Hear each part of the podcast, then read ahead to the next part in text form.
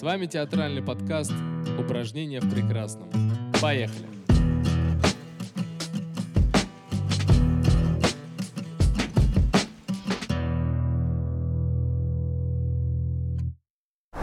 С вами театральный журнал и его главред Екатерина Кострикова. Сегодня мы открываем рубрику «Живой театральный музей». Мы побывали в гостях у Алексея Вадимовича Браташевича и узнали историю одной из раритетных книг, хранящихся в библиотеке известного шекспироведа. Поехали! Моя жизнь в искусстве была заказана Станиславскому американцами, американским издательством, и он писал эту книгу в расчете на американского читателя. То есть он изо всех сил старался, чтобы его читать было не скучно. И в самом и у него это получилось лучше всяких слов. Э, прелестная, очаровательная, полная э, занимательных фактов, причем не вранья, а, а фактов, которые оказываются занимательнее не менее, чем самая яркая фантазия. Ну вот, и, в, и первое его издание, первое издание «Между искусства» вышло году в 20, по-моему, седьмом, я точно не помню, но в общем, где-то во второй половине 20-х годов. И имело очень большой успех, как до этого и гастроли художественного театра, э, с которым Станиславский приезжал в Штаты. Э, и и если сравнить написанную для американской публики в целях и поучительных, и развлекательных с стилем, в котором написана работа актера над собой, то актер, актер, работа актера над собой как бы не обожали эту книгу а театральные профессионалы, актеры, режиссеры, я думаю, что обожаю, я в этом не уверен. Но, во всяком случае, читать эту книгу скучнее скучного. А, Станиславский, по-моему, сделал очень большую ошибку, когда он написал что-то вроде педагогического романа э, с персонажами, причем у персонажей э, там значимые имена, как какой-нибудь какого-нибудь Фанвизина. Э, вот. Э, и для того, чтобы продраться к смыслу, то, что смысл великий, кто в этом сомневается, система на ее позднем этапе и так далее, э, нужно попытаться преодолеть вот это вот, вот эту вот корку плохой литературы именно плохой литературы, при том, что моя жизнь в искусстве написана блистательно. Так вот, э, и Станиславский старался в моей жизни в искусстве э, ну, сделать все, чтобы, чтобы обыкновенный американский читатель значит, прочитал бы эту книгу с, э, с приятностью – Поэтому какие-то забавные, нелепые случаи он там пересказывает, один другого красочнее и симпатичнее. И вот среди этих случаев он описывает такую историю. Э, чуть ли не в день премьеры «Гамлета», поставленного в одиннадцатом году Крэгом вместе с Станиславским и Сулержицким в художественном театре, чуть ли не в день премьеры – вдруг знаменитые краговские ширмы на, прямо на сцене обвалились. И, э, и людям театра пришлось прими, приложить какую-то массу труда, чтобы по мере возможности восстановить это, чтобы можно было играть в спектакль. Э, книга вышла, по-английски, естественно. А, так, Крэг ее прочитал – и пришел в ярость.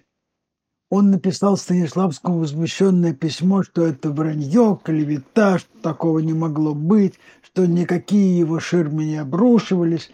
И вообще Станиславский портит его деловую репутацию, ставит под сомнение э, его авторитет в качестве не просто там театрального фантазера, но, но в качестве театрального работника, практика.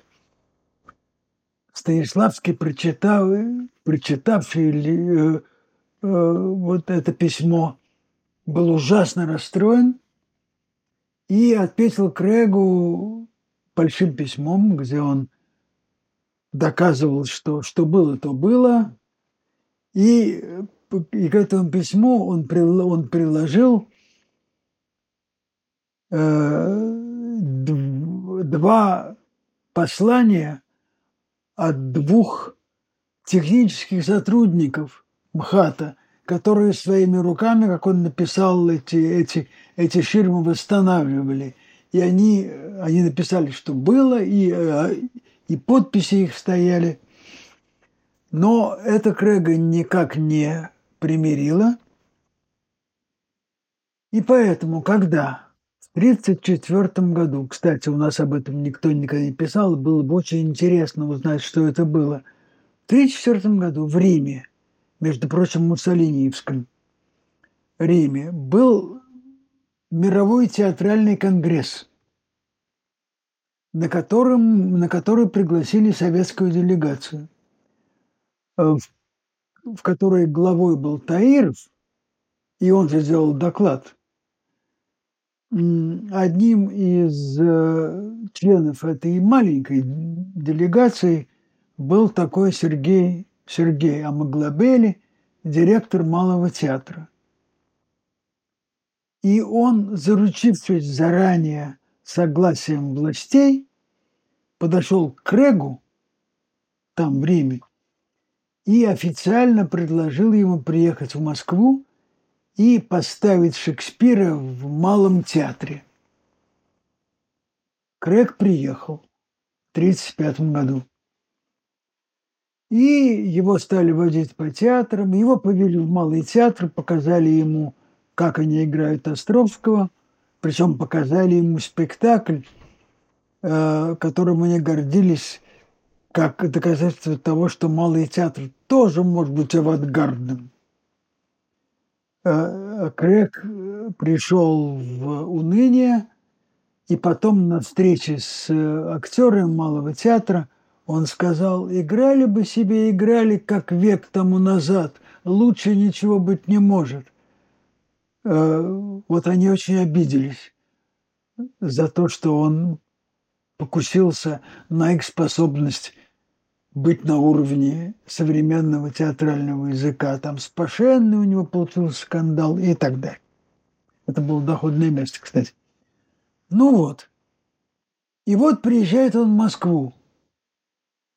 Э, и вот он ходит по разным театрам. В Малом он больше не появлялся и отказался там что-либо ставить. Да и после этой истории совсем не нужно было эм, у него были разные ощущения от того, что ему показывали. А, по-настоящему на него произвел, произвел сильное впечатление, что, он не, что с чем трудно спорить. Король Лир в еврейском театре Смехолос. Он просил, чтобы ему поставили стул так, чтобы он мог, он старый человек, что он мог любую минуту уйти. И никуда не ушел, и пришел в восторг, и осыпал театр и Михоэлса всякого рода комплиментами. Короче говоря, как только он появился в Москве, кстати, его переводчицей была одна из самых красивых женщин тогдашней Москвы, Галина Георгиевна Алперс, жена Бориса Владимировича Алперса. Я ее помню, она еще при мне в ГИТИСе английский театр преподавала, английский язык преподавала. Ну вот, э, в самом деле видно было, что это очень пожилая женщина, но видно было, как она была когда-то хороша. Я уж не говорю о, я уж не говорю о серьгах каких-то долгих, бриллиантовых, фантастически прекрасных. Ну вот. А когда Крэг появился в Москве, первое, о чем его спросили, да, и она его на границе встречала, она его везла вместе с ним ехала в Москву, и она была при, просто при нем как переводчица. И он и в гости к ним ходил к Алперсам и так далее. Так вот, вполне понятно, что его спросили, с кем бы вы хотели встретиться в Москве. А, и не хочет ли он встретиться со Станиславским. Он сказал, конечно. Тогда пошли к Станиславскому и спросили, нет ли у него желания встретиться с, с Эдвардом Гордоном Крэгом. Он сказал, ни в коем случае. Ни в коем случае. И я себя плохо чувствую, и никуда я не выхожу, а он же, был, а он же сел в Леонтьевском. И никуда не выхожу, и ко мне нельзя, сказал он, это точная цитата. Короче говоря, он так он с Крэгом не встретился. Почему? Ну, я не берусь судить о всех причинах, но, но, но в одной я уверен. Он понимал, что Крэг начнет скандалить по поводу этих обрушившихся штурм, ширм. Значит, но как-то мириться надо – и, как я понимаю, он просил заняться этим Лилину. И, очевидно, она как-то сумела смягчить остроту этой коллизии. А потом, когда Крек уже вернулся, уехал уже из Советского Союза, он поехал в Италию,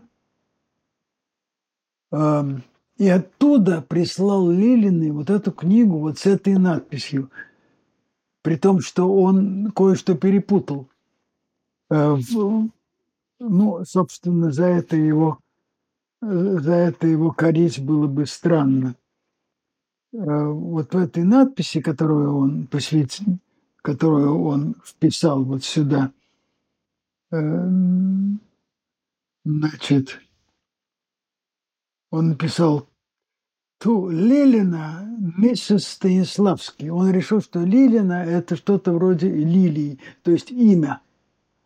Вот. Ему, видно, в голову, потому что это все-таки фамилия. Ну, ладно, не в этом дело. И, э, и при этом смысл этой надписи, в общем, в том, что вот спасибо вам за то, что вы так обо мне заботились, начиная с девятого года что чистая правда, но, но письмо Лилиной, а не Станиславскому, что, по-моему, кое-что, кое о чем говорит. Вот такая вот история. И, э, и эта книга, я не знаю приключений этой книги. Я не знаю, в чьих она была руках. Но я ее получил в подарок на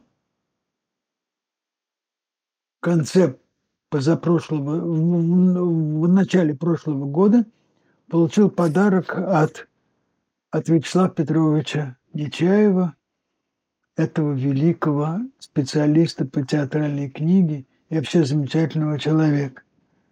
Я-то я-то представляю себе. Дело в том, что эту книгу в Лондоне с такой надписью вы можете загнать за очень большие деньги – ну, ладно, Лондон далеко, а мы вот они.